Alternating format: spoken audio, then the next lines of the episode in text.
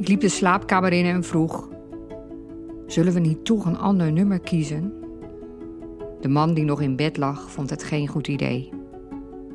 En dus openden wij diezelfde avond met de band ons feest met de woorden: Loving you isn't the right thing to do. Ik bedoel, we waren vier uur getrouwd. Het was ons trouwfeest. Op de foto's zie je dat ik het vol overgave meezing. You can go your own way. Misschien omdat het de enige manier is waarop je met iemand kunt trouwen. Of omdat dat het mooiste en het liefste is wat je de ander kunt geven. You can go your own way. En het allermoeilijkste, dat ook. Welkom bij weer een nieuwe aflevering van de podcast en we noemen het Storytelling. Superleuk dat je luistert. Elke aflevering van deze podcast begint met een verhaal. En deze keer heb ik gekozen voor een verhaaltje van mezelf over de dag dat ik ging trouwen. Het wordt een andere aflevering dan alle andere afleveringen. Normaal bereid ik een aflevering vrij goed voor, omdat ik nogal de neiging heb om van de hak op het dak te springen. Maar vandaag ga ik dat niet doen. Ik ga mezelf verrassen en hopelijk jullie ook een beetje. Ik kom hiertoe omdat deze week voor mij in het teken staat van praat met je hart. Spreek met je hart. Ik weet niet hoe het bij jou zit, maar ik ben nogal iemand die erg in zijn hoofd zit. Ik kan alles heel goed beredeneren en ik denk altijd heel veel na over dingen. En ik hecht ook altijd heel veel waarde aan mijn gedachten. En deze week kwam het zeg maar een soort naar mij toe om mijn hart te laten spreken. En ik dacht, ik laat het gewoon gebeuren. Ik ga vandaag met mijn hart spreken. En het eerste wat daardoor bij me binnenkwam was: als ik met mijn hart spreek, dan hou ik geen rekening met wat anderen vinden dat ik moet doen. Ik wilde zeggen, dan hou ik geen rekening met anderen, maar dat is niet zo, want mijn hart is groot genoeg. Of mijn hart heeft ook liefde, zal ik maar zeggen. Het jouwe vast ook. Dus ik wil wel heel graag rekening houden met anderen, maar niet op een manier dat zij zeggen wat ik moet doen, wat ik moet vinden, uh, wat ik moet zeggen. En daarom heb ik ook gekozen voor het verhaaltje over de dag waarop wij gingen trouwen en het nummer You Can Go Your Own Way. Dat ging natuurlijk helemaal over een verbroken liefde. Dus het blijft nog steeds een beetje raar dat het het openingsnummer was van onze bruiloft. Maar dat kan ik uitleggen. Het was een beetje ingewikkeld met de band. We hadden een ander nummer voorbereid. Maar uh, dat stond niet op hun playlist. En uh, dat hoorden we pas heel laat. En toen hadden we nog een ander nummer en dat kon ook niet. En toen moesten we echt een soort heel snel een beslissing nemen. En toen namen we maar het nummer dat we allebei het beste kenden. En dat was dit nummer. Uh, we hebben die avond daarvoor nog een beetje geoefend. En uh, we hebben een schitterende openingsdans van 30 seconden gedaan. Dus het was helemaal geslaagd. Maar alles hadden we heel zorgvuldig voorbereid. En ik ben iemand van de woorden. Dus uh, ik wilde dat alles klopte. En loving you isn't the right thing to do. Dat was niet helemaal zoals ik het voor me zag. Maar you can go your own way. Ja, dat heb ik later eigenlijk nog heel erg mooi gevonden. En aan die woorden dacht ik toen het ging over spreken met je hart. En dat het voor mij eigenlijk was: You can go your own way. Je mag het doen zoals je het wil doen. En dat is eigenlijk ook de manier waarop ik wil werken, waarop ik mensen wil helpen. Om het op hun eigen manier te doen, om hun eigen weg te gaan. Omdat ik geloof dat jouw eigen weg de allerbeste weg is. Als het uit je hart komt, dan is het goed. Als het bij jou past, dan kan het niet mislukken. En dan kun je nog wel adviezen gebruiken en regels en templates en voorbeelden en methoden en manieren als alles maar bij jou past. Als je maar je eigen weg kiest en niet de weg van een ander gaat. Tenzij je natuurlijk precies hetzelfde wil en vindt als die ander. En dat diegene die, die dat allemaal zegt, dat het allemaal precies past bij jou. Want dan is het eigenlijk ook weer, dan is die weg ook jouw weg. En ja, ik geloof daar dus heel erg in. Dat als je doet wat het beste bij je past, wat je het beste kan, wat je het liefste doet, dat je dan uh, de meeste succes hebt. En deze week zei iemand ook tegen mij: Maar doe je dat eigenlijk wel zelf? Wat je anderen zo leert, weet je wel? Doe jij dat ook? En dan moest ik ook wel even over nadenken: van hoe authentiek ben ik eigenlijk zelf? Maar ik ga nog even terug naar het verhaal van spreken met je hart. Hoe ik daar zo bij kom. Nou, dat is uh, een verhaal op zich. Zoals je misschien weet, als je de vorige aflevering hebt geluisterd, dan weet je het zeker. Nou, als je mij een beetje volgt, dan is het vast ook niet onopgemerkt gebleven. Maar ik heb ruim een half jaar geleden Human Design ontdekt. Een manier eigenlijk om te ontdekken wie je eigenlijk bent. Uh, zonder dat je daar zelf een test voor invult of zo. Ja, ik weet dat het vaag klinkt of raar klinkt, maar ik geloof er heel erg in, omdat het gewoon heel erg klopt. Voor mij is het heel erg waar. Niet alleen bij mezelf, maar ook bij mensen om me heen, bij wie ik het heb uitgeprobeerd. En ook klanten die ik er al mee heb geholpen. Het is echt wonderlijk, wonderlijk schoon, wonderlijk mooi, wonderlijk bijzonder. En een soort aftakking van Human Design, dat zijn de Gene Keys.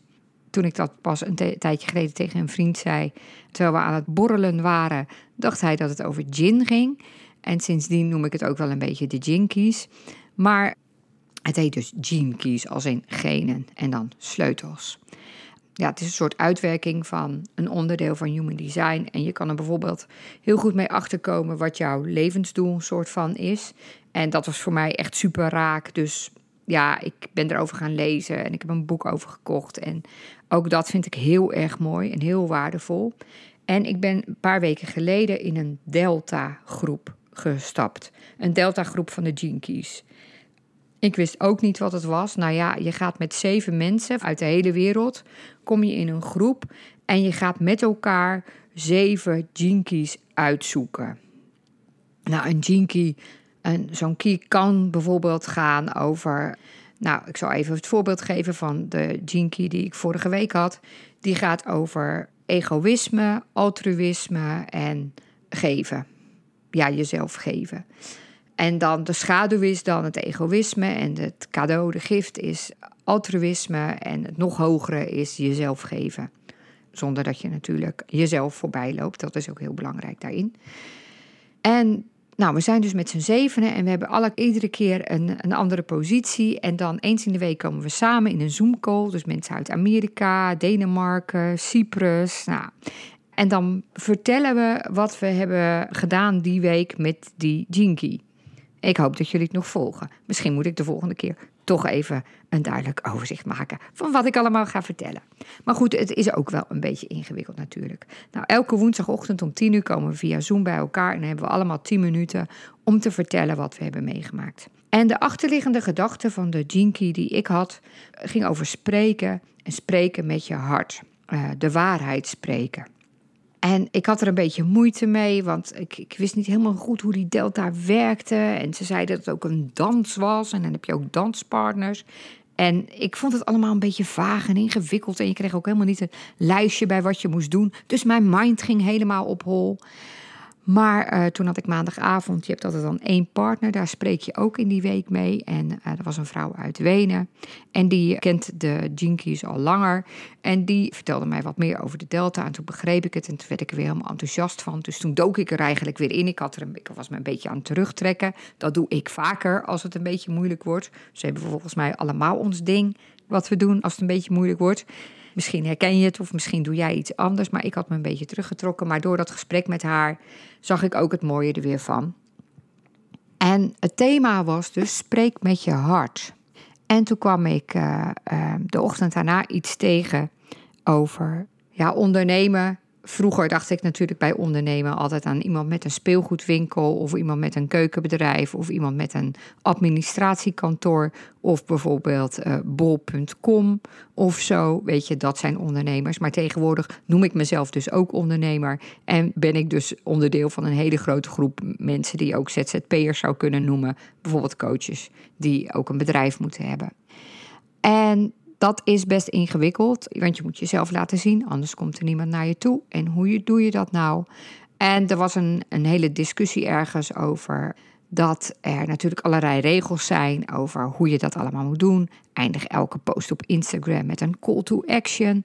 Maak een e-book met de vijf beste dingen waardoor iemand dat zeker wil en dus dat allemaal gaat aanvragen. En dan komen ze op je e-maillijst en dan heb je een langere e-maillijst. En dan ga je lekker e-mail sturen. En op het moment dat je dan een nieuw programma lanceert, ga je heel veel e-mails sturen, want dan moet je heel zichtbaar zijn. En die vrouw die had het erover dat zij daar best moeite mee had en dat zij vroeger blogger was geweest. En dat zij toen eigenlijk heel makkelijk berichtjes uh, maakte. En daar had ze ook wel een, een, goed publiek voor. Want dat kwam zeg maar gewoon uit haarzelf. Ze dacht er helemaal niet over na of het tactisch goed was. En of er wel een call to action bij stond. En of het wel voor de regels ging dat je altijd een goede titel moet hebben die mensen meteen aanspreekt. En ze dacht van. Nou, er stond dus een discussie en ze kreeg dus best wel veel adviezen van: ja, waarom doe je dat eigenlijk? En toen dacht ik aan mezelf: ik ben ook blogger geweest. Misschien ken je mij daar wel van. In 2006 ben ik begonnen met het weblog dewerkendemoeder.nl. Ik vond het nooit een leuke titel, maar ik kreeg van een vriend die best commercieel is, die hielp mij een beetje ermee. Nou, die hielp mij er echt goed mee en die zei: Je moet deze titel nemen, want daar googelen mensen op. Het was er al Google eigenlijk. Ja, er was al Google. Ja, Google was in 1998 en dit was 2006. Maar het was echt, mensen hadden nog geen mobiele telefoons en zo. Hè? Het was echt een beetje de tijd van de waterputten, zeg ik altijd. Dus je moest me echt zoeken op internet. En ik had twee jonge kinderen en ik kon niet meer zo vaak weg. Ik was erg, altijd erg van uh, dingen afspreken en gaan tennissen en wat drinken met vriendinnen. En ik was gewoon vaak s'avonds weg. Ik had ook werk waarbij ik s'avonds vaak weg was. Ik werkte toen op de sportredactie volgens mij nog. Of misschien niet meer, maar toen was ik ook vaak weg. Nou ja, in elk geval. Ik dacht, ik ga een weblog beginnen en gewoon voor mezelf, gewoon om te kijken of het me lukt om er elke dag een leuk stukje op te schrijven. Nou, dat lukte en ik vond ze eigenlijk best wel leuk. Dus ik ging het tegen een beetje meer mensen vertellen en nog meer mensen. En ik kreeg er best leuke reacties op. Dus uiteindelijk uh, werd het voor die tijd best een aardig uh, gelezen weblog. Ik kreeg ook allemaal aanvragen voor Rondom 10, zo'n discussieprogramma en de Margriet. En kon ik allemaal geïnterviewd worden? Deed ik allemaal niet, want ik wilde het niet zo bekend laten zijn of zo. Achteraf denk ik, nou, ik zou het nu best leuk vinden om in het programma rondom 10 te zitten of in de Margriet. Ik had zelf dus ook een weblog. En ik schreef daarop en ik schreef daar gewoon mijn eigen kijk op moederschap, die ik zelf een beetje afwijkend vond van anderen. De meeste gangbare dingen mijn filosofie was, uh, we wilden allemaal heel graag kinderen, laten we het dan ook leuk vinden. Weet je, ik vond altijd dat als je dan vroeg aan iemand van een moeder met kinderen, hoe is het? Ja, altijd heel druk en heel moe en een gedoe. En dat is natuurlijk ook zo, zeker met kleine kinderen is het ook druk. Maar ik dacht, ja, dit wilden we toch, laten we er vooral wel erg van genieten. En die combinatie met werken, die ging mij eigenlijk supergoed af, omdat ik het ook heel fijn vond om te werken. Dus ik dacht, ja, laten we daar ook allemaal niet zo moeilijk over doen. En nou, door die discussie. Want ik heb later, ik heb nog wel eens heimwee. Ik heb tot ongeveer 2013, 2014 dat weblog gehad. En ik heb er nog wel eens heimwee naar gehad. Ik vond het namelijk heel erg superleuk. En ik weet ook dat andere mensen het ook leuk vonden. En ik had een soort onbevangenheid die ik op de een of andere manier ben kwijtgeraakt. En toen vanochtend, toen dacht ik ineens, op dat weblog sprak ik uit mijn hart. Dat moet ik nu ook gewoon gaan doen. Nou, zo kwam het dus allemaal heel mooi samen. Die ingewikkelde delta van de Jinkies en die discussie op Facebook. En dat ik nu dus achter mijn microfoon zit en denk, ik ga het vandaag niet uitschrijven. Ik ga een beetje uit mijn hart praten. En toen ik daar een beetje over nadacht, toen dacht ik, wat is er eigenlijk veel veranderd? Ik werkte heel lang bij de krant, 27 jaar. En bij de krant ja, werken gewoon allemaal best wel rationele mensen. Vroeger zou ik zeggen nuchtere mensen. Maar ik denk dat het vooral een heel rationele omgeving was. Ik zeg niet dat het bij alle dagbladredacties zo is, hè, maar in de omgeving waar ik zat was dat wel vaak zo. De uh, logica, feiten, een soort ook doe maar gewoon achteraf denk ik ook best wel. Je denkt altijd dat journalisten alles van heel veel kanten bekijken. Maar dat was helemaal lang niet altijd zo. Want bijvoorbeeld die beetje spirituele kant of zo. Daar was niemand mee bezig en daar was iedereen ook wars van. En als er, ik herinner me dat er een keer een, een, een, een gemeenteraad of een college was. En die hadden uh, heel veel leidinggevende ambtenaren op een soort spirituele cursus uh, gestuurd. En die kostte best veel geld. Nou, de journalisten waren allemaal een beetje ja, van de leg eigenlijk. Want ja, dat komt toch allemaal niet. En het ging over chakra's en zo. En je ging eigenlijk alleen naar een coach als je echt uh, totaal niet functioneerde. Het was een beetje, ja, Het was een beetje het rare redmiddel voor mensen die eigenlijk niet heel geschikt waren of zo. Zo werd er een beetje tegen aangekeken. Er werd ook heel weinig aan persoonlijke ontwikkeling gedaan toen. Hè? Uh, ik heb één cursus van drie dagen gehad toen ik leidinggevende was. En die ging vooral over hoe het bedrijf in elkaar zat. Dus nadat ik in 2014 mijn baan had opgezegd en de wijde wereld instapte zonder plan en eerst een boek ging schrijven en, en ondertussen ook psychologie ging studeren en toen bedacht, ja, maar waar ga ik nou mijn geld mee verdienen? En dat ik toen besloot om coach te worden, ook al wilde ik dat eerst niet, want iedereen was coach, vooral alle vrouwen van mijn leeftijd. Toen ben ik een coachopleiding gaan doen en echt na de eerste ochtend van de eerste dag, ja, ik viel gewoon van mijn stoel toen het pauze was. Ik dacht echt, wat heb ik nu al veel geleerd? En ik wou dat ik dit allemaal wist toen ik uh, nog leidinggevende was. Want dat had me zoveel gegeven en dat had de mensen met wie ik werkte ook zoveel kunnen geven. Die ochtend ging het volgens mij over de mama-rol die je kan hebben, alles overnemen van iemand anders, altijd maar goed zorgen, waardoor je iemand ook klein houdt de papa of de uh, macho-rol. Echt als een soort uh, bullebak boven iemand gaan staan, waardoor die uh, vaak onverschillig wordt. Of jezelf kleiner maken. Nou ja, dat durf ik maar niet te zeggen, want misschien wordt iemand dan wel boos op me. Misschien vindt hij me dan wel niet meer zo leuk als leidinggevende. Of nou ja, misschien weet ik het zelf ook allemaal niet zo goed.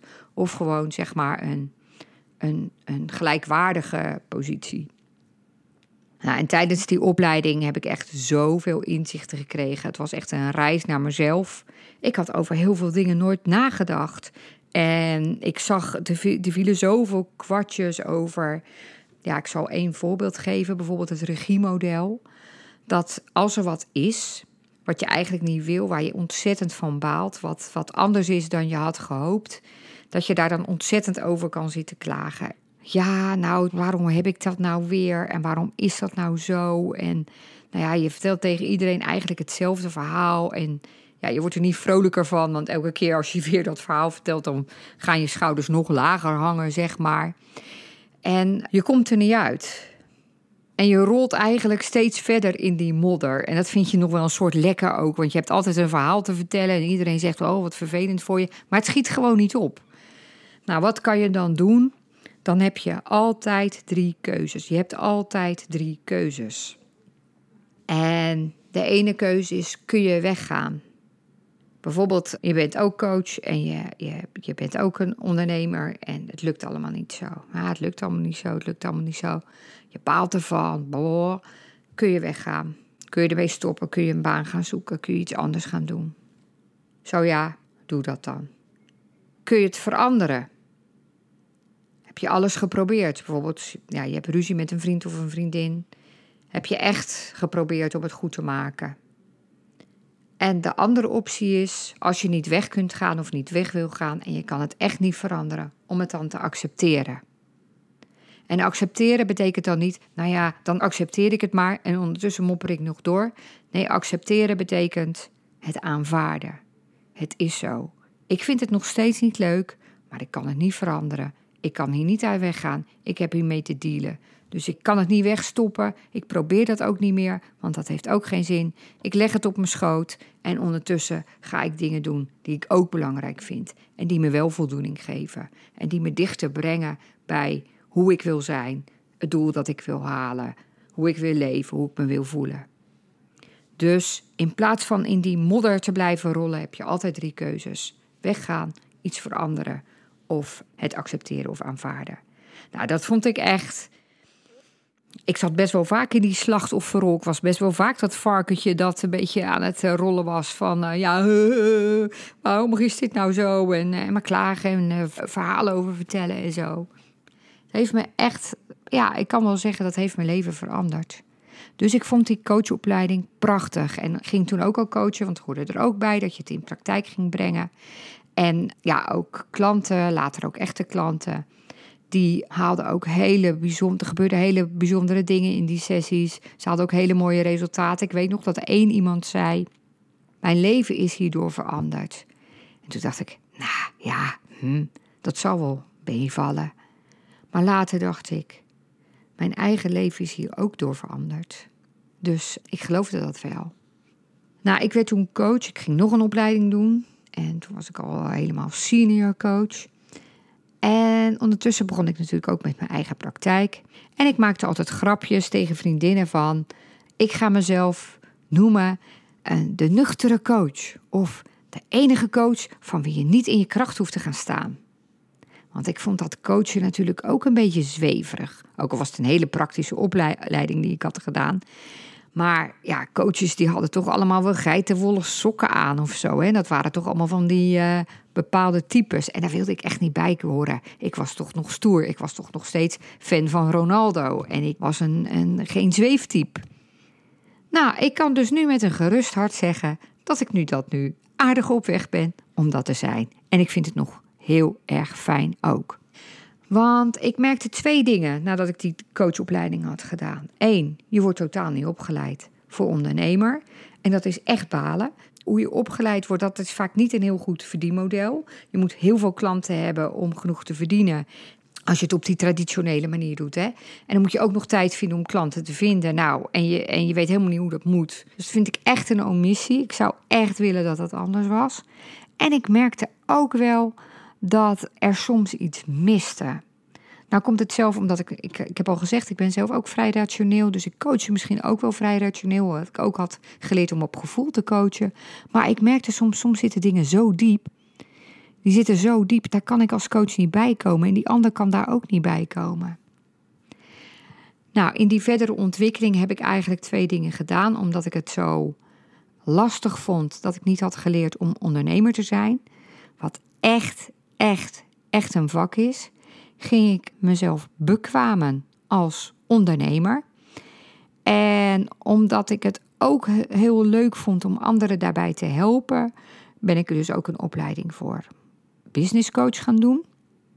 En ten tweede, en dat is eigenlijk een beetje vanzelf gegaan, ben ik wat, ja, laten we het zo zeggen, wat spiritueler geworden.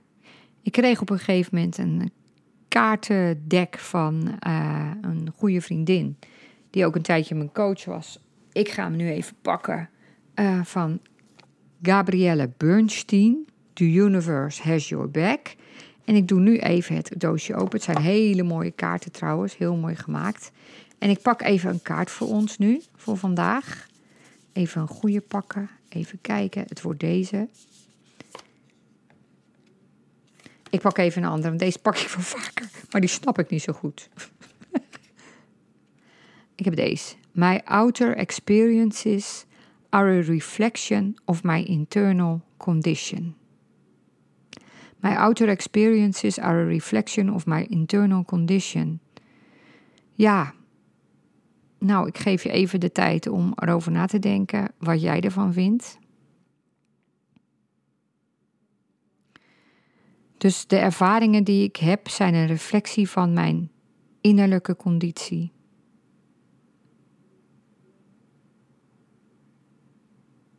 Ja, nou, dat is dus echt precies iets waar ik dan uh, echt in ben gaan geloven en ook dat ook toepas, weet je, dat als je positief bent, dat je ook positieve dingen aantrekt en zo. Als je vertrouwen hebt, dat je dan andere stappen kan maken.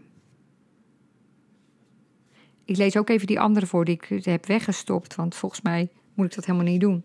When I think I've surrendered, I surrender more. Als ik denk dat ik me heb overgegeven, dan geef ik me nog meer over. Kijk, die vind ik toch nu best wel mooi. Als je gaat overgeven aan met je hart spreken en je eigen weg gaan. Als je daaraan gaat overgeven, dan dat je je dan nog meer eraan over kan geven. Ja, zo vertaal ik hem maar even. Nou goed, ik heb dus een kaartendek van The Universe Has Your Back. Ik probeer regelmatig te mediteren. Ik doe Qigong. Ik verdiep me af en toe in de Law of Attraction. Ik luister naar podcasts, bijvoorbeeld van Tijn Tuber, die ik altijd Tauber noemde, die 14 jaar uh, op een berg in India heeft gezeten. Misschien ken je hem. Ik probeer veel minder met mijn hoofd uh, na te denken. Probeer mijn eigen gedachten niet te volgen. Eckhart Tolle ben ik ook fan van geworden. Zijn boek Een Nieuwe Aarde. Prachtig. Oprah Winfrey, die uh, de Super Soul uh, podcast heeft. Ik geloof in money mindset. Dat je hele diepe gedachten zelfs, die, die, die zo diep in je zitten, dat je daar niet bewust van bent, die in de weg kunnen zitten om geld te verdienen of om goede prijzen te vragen.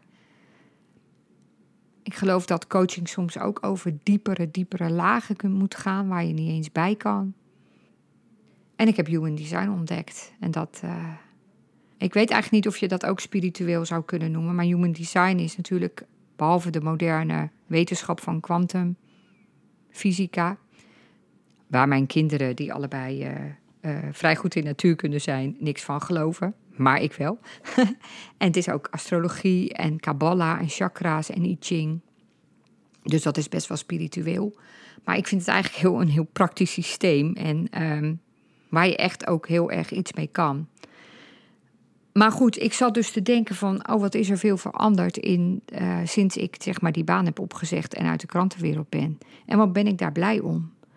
Want ik denk dat het je heel veel kan brengen, dat je alleen maar verrijkt. En die human design, ja, ik heb er de vorige keer al uh, iets over gezegd, maar ik vind het echt een wonder. Ik, ik, je kan denken, oh, dat is een test, maar de meeste testen vul je natuurlijk zelf in. Dus je laat de antwoorden een beetje uh, leiden. Je laat je een beetje leiden door de antwoorden. Maar dit is dus, je vult je geboortedatum, je geboortetijd en je geboorteplaats in. En dan krijg je iets wat zeg maar de, de, de, jouw, jouw systeem van oorsprong is. En dat is een leidraad voor je om hoe je nu kunt leven. Hoe je nu de beste besluiten kan nemen. Hoe je nu hoe je ziet waar je moeite mee hebt. Hoe je ziet hoe je reageert op andere mensen. Hoe zij op jou reageren. En zelfs ja, je, je levensdoel kan je er dus uithalen. Waar je goed in bent. Je talenten, je kwaliteiten. Het is gewoon super bijzonder. En de jinkies ook. Niet de jinkies, hè? De jinkies. Nou, dan kom ik nu even terug met weer uh, uh, uh, met je hart spreken. Ik denk dat ik me nog best wel daarin heb tegengehouden. Omdat ik dacht, ja, wat zal iedereen er wel niet van denken? Wat, waar, waar, waar ben jij nou allemaal mee bezig met dat spirituele gedoe en zo? Dus ik denk dat ik daar veel meer over mag gaan zeggen. En ik denk ook dat ik echt mijn eigen pad moet gaan volgen. Of ik wil ook echt mijn eigen pad gaan volgen. Wat ik anderen altijd heel erg aanraad. Ik ben ook nog te veel bezig met dingen die voor, die voor mij niet werken. Met elke keer een call to action en maar zichtbaar zijn omdat je een programma aan het lanceren bent. Of maar anderen nadoen met een e-book met de vijf tips van dit of dat. Trouwens, best, ik heb trouwens best leuke e-books gemaakt hoor. Maar de intentie is altijd, oh zie mij ook, zie mij ook, weet je. Ik ben ook een ondernemer, je kan ook naar mij toe komen, weet je. Uh, ik ben er ook. En dat je soms een beetje bang bent om, om, om niet gezien te worden in die hele groep van ondernemers. Misschien herken je het wel als jij dat zelf ook doet. Of misschien heb je een baan en, en, en probeer je ook daarin te onderscheiden. En nou ja, weet je, meedoen om om erbij te horen en misschien uit angst om de boot te missen. Want als ik het niet zo doe, dan gaat het niet werken. Of om niet te zeggen wat er echt in je hart leeft, omdat dat misschien wel verkeerd overkomt. Of het misschien juist wel te zeggen omdat je denkt dat dat moet. Want ja, je moet toch zeggen wat je denkt. Dat hoeft misschien wel allemaal helemaal niet altijd. Ja, dat. You can go your own way. En spreken met je hart. Nou, dat heb ik dus in deze podcast gedaan. Een beetje. Het is in elk geval niet. Uh, ik heb er niet van tevoren over nagedacht. Ik hoop dat je er wat aan hebt. Ik ben benieuwd wat jij denkt bij de woorden You can go your own way. En spreken met je hart. Het was voor mij trouwens wel echt een enorme openbaring hoor. Hoe ik in mijn hoofd zit. En hoe ik ook mijn eigen gedachten geloof. Hè? Weet je, uh, Eckhart Tolle zegt: je moet niet alles geloven wat je denkt. Nou, wat je allemaal denkt, jeetje. Maar dat je ook gewoon wat anders kan denken en dat dat ook waar is. En in je hoofd, met je hoofd ook besluiten nemen. Dat is ook zoiets, daar zat ik ook zo in. In mijn hoofd lijstjes maken, ja, nee. Um, het rationeel, wat rationeel het beste is. Terwijl niemand neemt de beste besluiten met zijn hoofd. We hebben dus allemaal volgens Human Design een eigen manier om de beste besluiten te nemen. En die is voor iedereen anders. Voor de een betekent het een paar dagen wachten. Voor de ander betekent het luisteren naar zijn onderbuikgevoel. Het, het, antwoord zit in je lichaam. De ander weet het meteen. Die heeft gewoon een heel goed werkende intuïtie. Het is ja of nee. Weer iemand anders moet er juist met andere mensen over praten. Om zo zichzelf ook te horen praten. En zo de beste afweging te kunnen maken. Maar met je hoofd besluiten nemen is nooit goed. En ik denk dat ik heel veel met mijn hoofd heb gedaan. Ik heb ook een hele, heel druk hoofd. Ik denk altijd wat en ik twijfel altijd veel. En probeer alles te beredeneren. En ik vind het heel fijn om mijn hart er ook meer bij te gaan betrekken. Dus ik ben heel benieuwd uh, hoe dat voor jou is. Of je er wat aan hebt gehad. Of dat je het misschien al lang doet. Dat kan natuurlijk ook. You can go your own way en spreken met je hart. Ik vind het leuk als je iets laat horen daarover. Hoe jij dat doet, of je het doet. Of je nog tips hebt daarvoor. En ik wens je een fijne week. Of misschien wel twee weken. Ik weet niet wanneer de volgende, wanneer ik jullie weer spreek via deze podcast. Maar ik zou zeggen, you can go your own way. Heel erg leuk dat je hebt geluisterd naar deze aflevering van En we noemen het storytelling. Wil jij meer weten hoe ik jou als kennisondernemer kan helpen bij je strategie en storytelling? Neem dan zeker contact met me op. Je kunt me ook volgen op social media of neem eens een kijkje op mijn website jeanettevandijk.nl. Heel graag tot het volgende verhaal.